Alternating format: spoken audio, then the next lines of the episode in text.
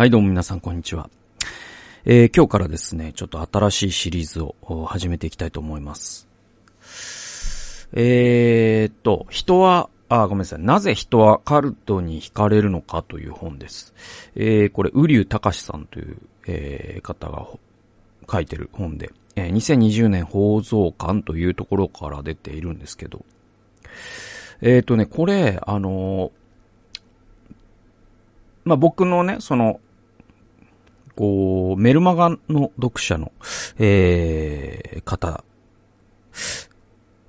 と、えっ、と、2年前ぐらいでしょうかね。えー、から、あの、ちょっとね、あの、連絡いただいて。で、あの、時々ね、こう、ズームでね、お話しさせてもらったりとか、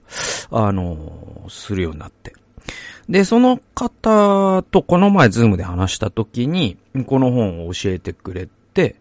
あ、なんかちょっと面白そうだなと思って、あの、図書館で借りて読んでみたら、すごく面白かったので、えー、なんかね、紹介したくなったんです。で、あの、なんだろうな。まあ、まずその背景説明すると、このウリュウさんという方は、あの、僕よりちょっと上ぐらいな感じで、あの、ただまあ同世代と言っても過言ではないぐらい、えっ、と、90年代、えーに、えー大学生だった方だと、んですよね。うん。で、えっと、あの、浄土真宗親鸞会っていう、その、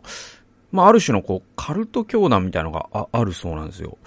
で、えっと、本部がね、なんだかな。えっと、えっと、福井だったかなとかにある、あるのかな？で、えっと、そこに、その、大学の、サークルの勧誘で、その、なんていうの、こう、いわゆるこう、まあ、オウム真理教とかもね、そういうことをしていたけど、その自分たちは宗教だと名乗らずに、なんだろう、そういう、ね、なんとかサークル、勉強会ですとか、そういう大学のサークルを偽って、あの、大学に入り込んで、布教活動をするってことが、まあ、特にその、オウムの事件の前は割と、すごくやられてたんですよ。うん。で、その、ウリュウさんは、まさにそれに、こう、まあ、引っかかってというか、あの、その、ね、サークルに入っ、えーそしてそこで、その、サークルに行ってみると、その教団のね、あの、幹部というか学生じゃない、えー信者のか、ね、説法を聞くんですよ。で、それにすごく、その、浸水して、えー信者になるんです。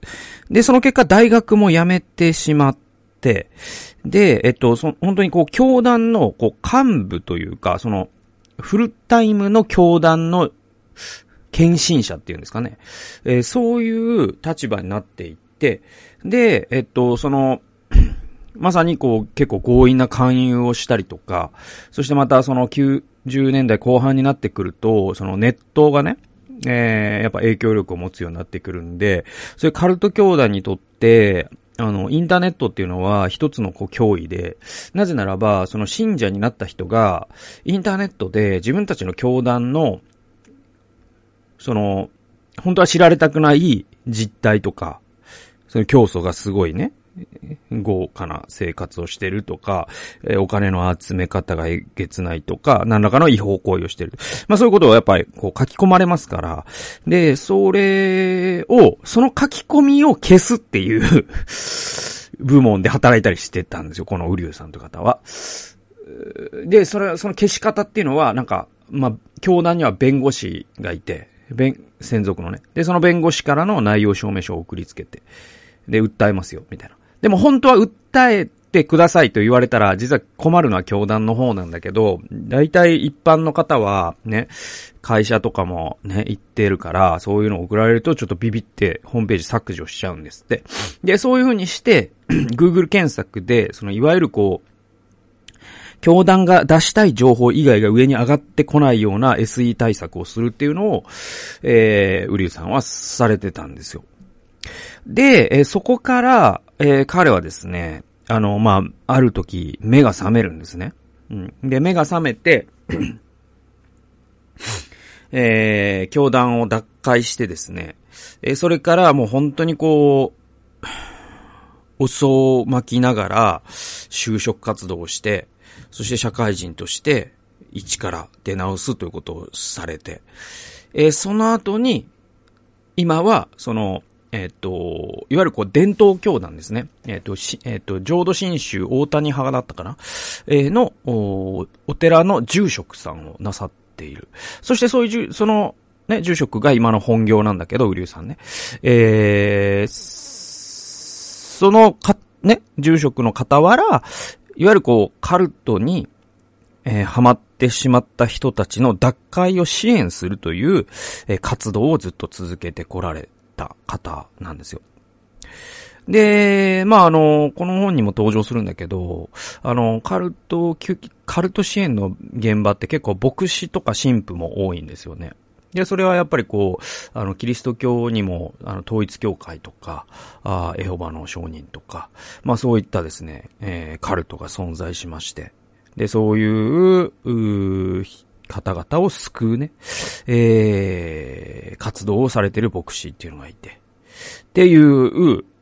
方も出てくる。で、そういう方と協力して、ね、宗教を超えてね、本当に、あの、カルトに苦しむ家族を支援したりってことをされている方なんです。このウリュウさんっていう方が。で、あのね、なんかね、この本、その、まあ、読んでもらったら一番いいんだけど、すごくね、なんていうのかな、僕はすごく面白かったんですよ。っていうのが、あの、なんかこういう話って、要はカルトがおかしいんだと。そして、その、まともな世の中でまともに生きていくっていうことをするのが、その王道の生き方なんだっていうね。なんかまともじゃない人をまともにしてあげるっていう、なんかそういうロジックっていうか、まあまさにこうワイドショー的なロジックみたいなことっていう話になりやすいんだけど、このウリュウさんという方は本当にこう、あの、そうじゃないんだと。そのカルトにハマる人たちっていうのは、実はこの社会において、えー、なんていうのかな、この社会ってまともじゃないじゃないですか。って僕思うんです。で、このまともなんじゃない社会で、平然と生きていける方が異常で、で、このまともじゃない社会に疑問を抱いて何か心理が、もっとこの社会の常識とされているものとは違う心理があるじゃないか、っていうことを求める、いわゆるまあ、求道心と言いますか、心理を求める思いっていう、あの、思いを持った人たちの、その思いっていうものを、否定したくないっていう立場なんですよ。ね。で、カルト教団の、その、違法行為であったりとか、あるいはその人のね、主体性を奪っていくっていう洗脳みたいなことっていうのはもちろん、ね、断罪されて叱るべきなんだけど、でも、そこにいる人たちっていうのは、そのまともじゃない人たちっていうのが、実はものすごい偏見に基づいてて、そこにいる人たちも、やっぱり悩むし、苦しむし、普通に思考力もあるし、批判能力、ね、批判的思考力もあるし、我々とほとんど何も変わらないんだと。ただ一つ違うのが、その、ある前提を受け入れてしまったっていうとこが一番の違いで、そこ以外は全部同じなんだって言うんですよ。悩むし、苦しむし、ね。な、あの、教団への批判ももちろん、ね、口にします。えだけど、一つの前提がやっぱりそのカルトっていう構造上、教祖の無病性ってことですね。あるいは教理の無病性って言ってもいいです。無病性っていうのは間違うはずがないってことですね。で、ここの前提だけは崩せないっていうのが、あ一つのカルトの、まあそのロジックで、まあそこ以外は何も変わらない。だとしたら、この社会の前提っていうかね、要はその、勉強して大学入って、ね、働いて、子供を養って、それが人生なのだっていうのって、ある種のドクトリンじゃないですか。ね。で、それを受け入れ、それを無批判に受け入れてるとしたら、そのカルトの人と前提が違うだけで、実は思考提示してることには変わりないんだよっていうことなんですよ。彼が言いたいのは。で、本当に僕はその通りだと思うんで、すごく膝を打つ回数が多かった本で。で、これで思い出すのが、あの、星の子っていうね、映画があるんですよ。以前これ僕、メルマガかなんか紹介したと思うんですけど、これ、僕あの、ほ、あの、先に、原作小説を読んで、その後で 映画を見たんだけど、星の子っていうね、んあだ、えっ、ー、と、え、誰だっけ、えっ、ー、とね、長瀬正俊、えー、が出てます。えー、あと吉田洋かな。で、この両親に育てられた、まあ、その、信仰宗教の家族の話。で、その育てられた、えー、子供っていうのが、芦田愛菜ちゃんなんですよね。で、この星の子っていう、その作品、映画もそうだし、小説もそうで、この映画化もすごくうまくいってて、なんていうかね、変な、あの、こうすれば売れるっていうバイアスに負けなかった映画が、これを撮った監督偉いなと思うんだけど、あの、で、まあ、芦田愛菜の演技もすごいいいし、で、あの、どういう話かっていうと、なんかね、ずっと、その両親が、その長瀬さんと吉田洋でよかったと思う。あ、違ったかもしれない。まあいいや。あの、で、あの、違ってたらごめんなさい。えー、で、えっと、この両親がね、あの、芦田愛菜ちゃんの小さい頃に、えっと、なんか皮膚の、その 難病と言いますか、その原因のわからない免疫性のすごい発疹が出て、で、もう病院も本当にね、えー、何、ね、何十という病院に行き、セカンドオピニオンを求め、で、いろんなことをした。で、いいと思われることはいろいろした。で、有機野菜を買ったりとか、うもう本当にあらゆることをした。でも治らない。で、その時に、あの その新興宗教と後でわかるんだけど、その会社の同僚だったかな？が、あのなんか娘がこうでっていう話をしてる中で、して、してたら、あのね、お父さんね、あの、お父さん、お父さん、課長、みたいなかな。だから、同僚だから、えー、課長ね、あの、いい話があるんですよ、と。で、それは、その、ある、なんか、な、なんとかみ、水ですよ。なんか命の水みたいな、星の水？星ななんかあるね、そういうパワー、パワーウォーターがあって。で、その、そのパワーウォーターで、を買うように、飲むようになって、本当病気しなくなったんですよね、みたいな。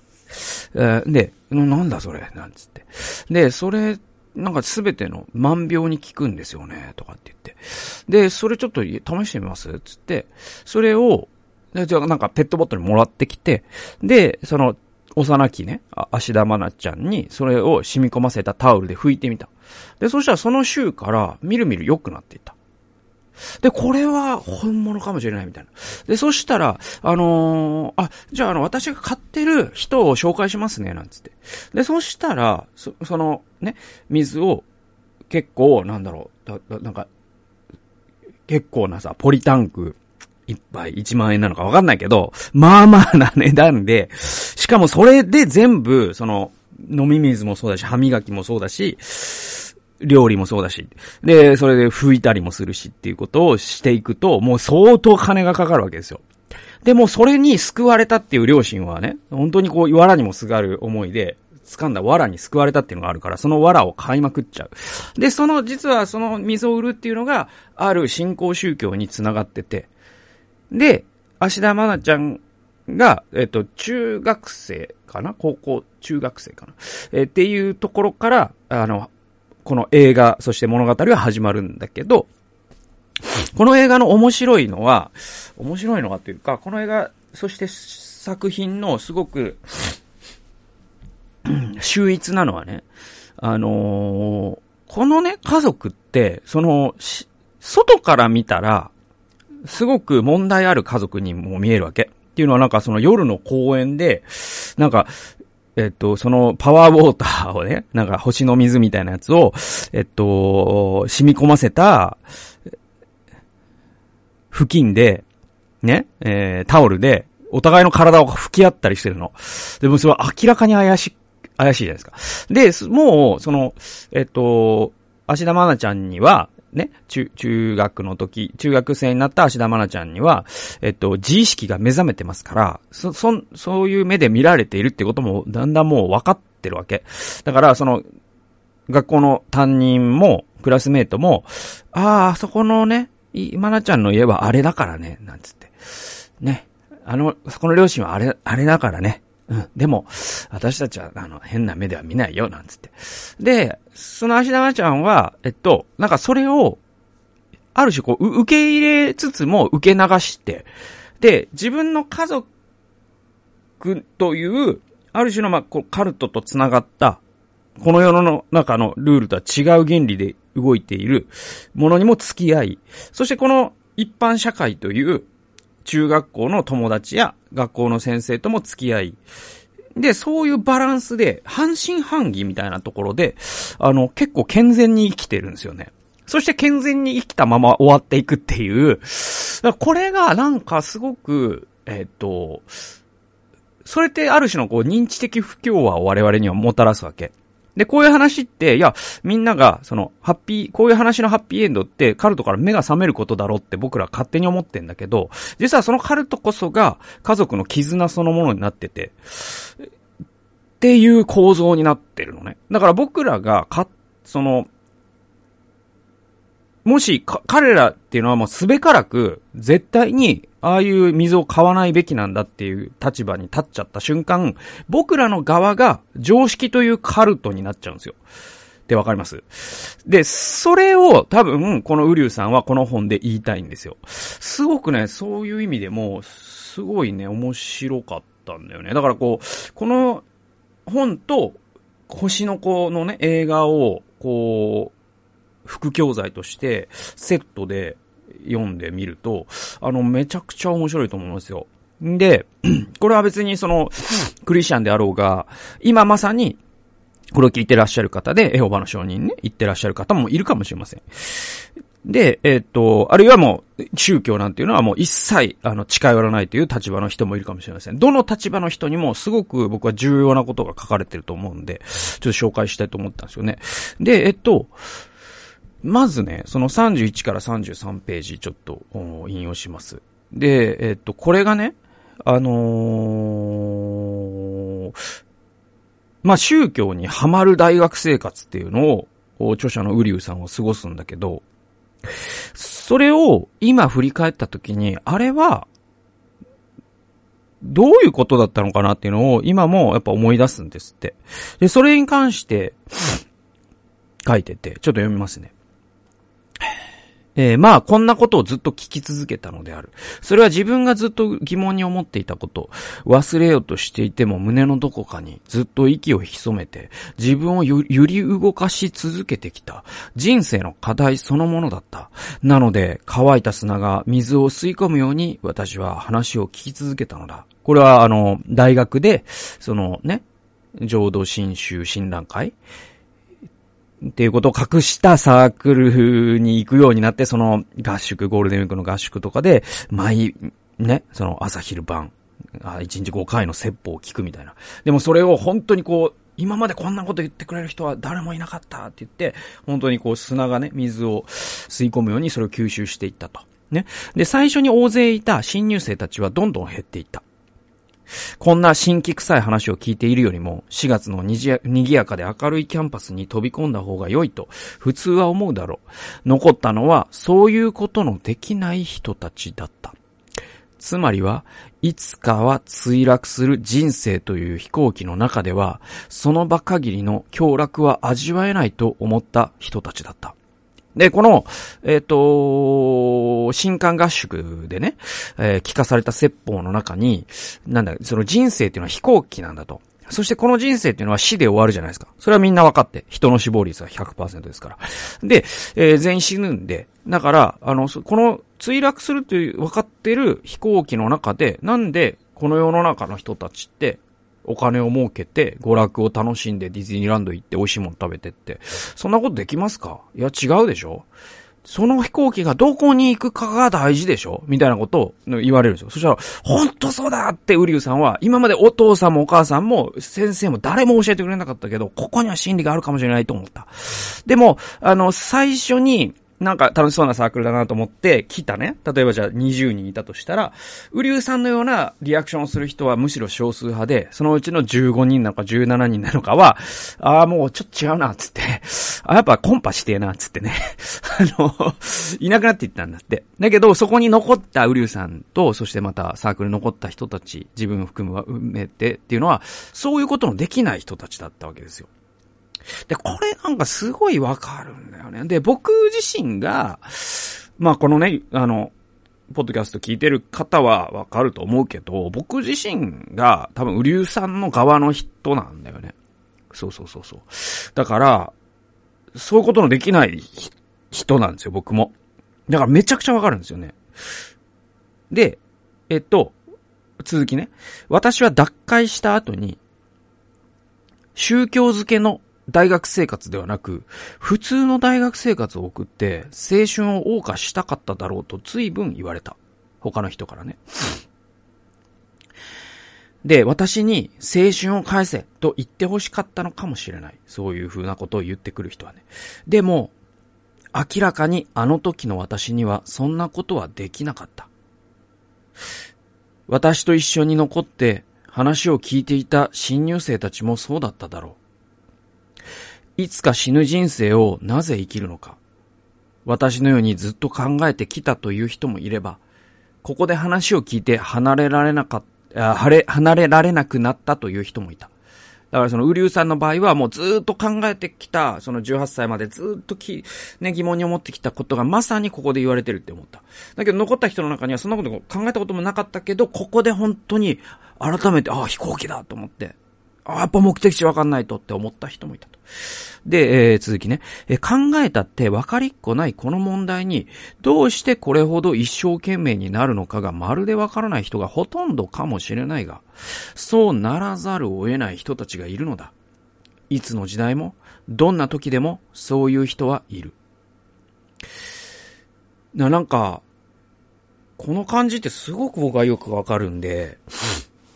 なんていうのかな、その、哲学的に生まれついた人っていると思ってて、そうそうそう。で、僕、あるね、その僕の親友がいてね。で、もう、十数年の付き合いになるけど、一番最初に彼とした会話、未だに僕覚えててさ、その、いや、しゅんくんってさ、その同い年なんだけどさ、あのやしゅんくんって、あの、小さい頃から、その、これって何？じゃなくて、これってなんで？って聞くタイプじゃなかったって言われたんですよね。で、なんでかっていうと、僕がそうだったからって言ったんですよ、彼は。だから、何何って聞くタイプの子と、なぜなぜって聞くタイプの子がいると。で、後者の方が珍しいんだよね、多分ね。で、僕がそうでって彼は言ってて。で、彼クリスチャンなんだけど、えー、彼は、そういえばその人、まさにこの飛行機の話じゃないけど、自分は25歳で死ぬってずっと思ってたんですって。で、25歳で死ぬってずっと思ってた理由は、多分この、このくだらない世の中に25年もいるってことが、多分嫌だったからなんじゃないかなと思うんですよ。で、その25歳の、なんと、その日に、その年に、彼はまあ、アメリカで洗礼を受けるんですよ。で、クリスチャンになるんですよ。で、まあ、ある種、その予言は的中するわけですよね。だって、洗礼って、その、肉なる自分の死ってことだから。新しい命の誕生ってことだからね。だから、で、そっからは死ぬとは思わなくなった。むしろ、神のために生きる。目的地が分かったっていうんですよね。で、なんか彼とその会話をして、あ、なんかここにも僕の仲間がいたかと思ったんだけど、多分このウリュウさんはまさにこの、えー、サークルに入って、このなぜっていうことに答えてくれる人に会った時に、あ、ここにも自分と同じ人がいたって思って嬉しかったと思うんですね。で、それが、その、カルトだ、結果的にはカルトだったんで、でも、その僕は、なんていうのかな、このタイプの人っていうのが一定数世の中にはいるってことを僕らは本当に理解しなきゃダメな気がするの。そしてまたその、そういう人たちによって、この世の中が進んできた部分もあると思うんですよ。例えばそのなぜなぜって聞くタイプの人の中には、あの、孔子とかさ、ね、ブッダとかさ、ね、パウロとかさ、マハトマ・ガンジーとかさ、ヘルマン・ヘッセとかさ、多分名だたる思想家ってそういうタイプの人たちに分類されるからこそ思想家足り得てるんだけど、だからなんか、いくつの時代もどんな時にもそういう人はいるんですよね。そうそうそうそう。で、なんか僕の話にちょっと引きつけると、僕も本当にこう、母から聞かされてきたのは、その僕三人兄弟なんだけどね。その三人兄弟の僕真ん中なんだけど、上の、上と下のね、えことのやっぱ一番の違いはそこだったって母がある時、ね、教えてくれて。で、まあそれだからその、お姉ちゃんとかは、これは何っていう質問をいつもする。これは、空だよとか これはバスだよ、これは車だよって。で、それを覚えていく。効率よくね。だけど僕のは全然違って、なんでなのっていうのを、もう、で、だからその、なん、なんで、その来る、だからもうなんでの、その、深さが、もう、多分子供の頃から大人を超えてるんだよね、多分ね、そういう子たちって。だから、その、どこまでも納得いかないから、多分大人としてはめんどくさい子供なんだと思うんだけど、でも、そういう人間って多分いて、で、そういう人間っていうのが多分哲学者として生まれ、まあ宗教的に生まれついたというふうに言い換えてもいいかもしれないけど、そういう人たちはいつの時代もどんな時でもそういう人はいるんで、だからこういうカルトの問題みたいな話をすると、こういうことを考えるからダメなんだっていう風になるかもしれないけど、なりがちなんだけど、それは絶対違うんだよね。こういうことを考えることは、僕はむしろ大事だと未だに思ってるし、で、ウリュウさんも未だにそれを思ってるからこそ、今、そのカルトを脱退した後も、住職として宗教家として活動されてるわけですよ。だからなんか、あの、この、話してすごく僕は、自分自身が実はこの下りでね、救われた部分があって、僕自身も宗教づけの大学生活だったんですある種ね。その、うん、あの、僕の青春って、その、自分が大学には聖書研究サークルがなかったから、自分が立ち上げてね、顧問の先生見つけて、で、ね、学生科に行って設立して、で、そのね、えっ、ー、と、聖書研究サークルに捧げた6年間では、でもあったんですよ、僕の大学生活って。だからその、で、当時の僕の信仰って、すごくファンダメンタルな信仰だったから、今と違ってね。まあ今も、今ももっと深い位相ではファンダメンタルだっていう、ファンダメンタルの位相が変わっただけなんで、根本的だっていうところでは全然変わってないんだけど、だけど、そのすごい、あの、ファンダメンタルな信仰っていうか、まあそう、そういうものしか知らなかったから僕は。だから、あの、お酒も飲まないし、映画館に行くのも多分悪いことだなと思ってたし、あの、よ、世の中の音楽を聴くとか、そういうことからも、その距離を置いて、あらゆるもう本当に、あの、修行僧みたいな生活してたんですよね。うん。で、だからそうするともう当然友達とかも減っていくし、で結構その6年間僕のクラスメイトが楽しんでたいろんなさ、その、冬はスキー、スノボを楽しみ、ね、あの、合コンを楽しみ、お酒を楽しみ、バーベキュー楽しみ、で、いろんななんか、エンターテイメントね、映画を一緒に見に行ったりとか、もう普通のことですよ。で、そういうことを本当に僕はある種青春を失ったっていう、ここで、ね、ここでまさに言われてるけど、こう、青春を返せと言って欲しかったと。他の人たちはね。ウリュウさんに対して脱会した後。で、なんかその僕に、もうここを読みながら、青春を失ったなってことを、僕、時々未だに思い出すのね。だから、僕がクリスチャンじゃなかったら大学生活ってどうだったろうなっていうのは、未だに時々思い出すんだよね。そしてもし今だったら、多分、ああいう大学生活じゃないだろうな、クリスチャンだけど、とも思うわけ。だけど、僕にとっては、なんだろうな、それは、なんていうかな。そうそうそう。ウリュウさんがここで明らかにあの時の私にはそんなことはできなかったって書いてるけど、まさに僕がその青春を失うほどに、ある種こう宗教にはまったっていう意味では僕は、その、ウリュウさんと同じような大学生活なんですね。で、その、日々があったからこそ今が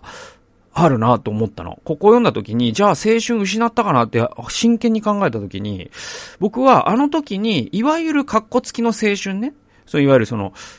普通の大学生が普通に楽しむという意味のね。その人生を謳歌するという意味の青春をあの時に失ったおかげで、僕は今44になっても青春が続いてるなって思うの。だか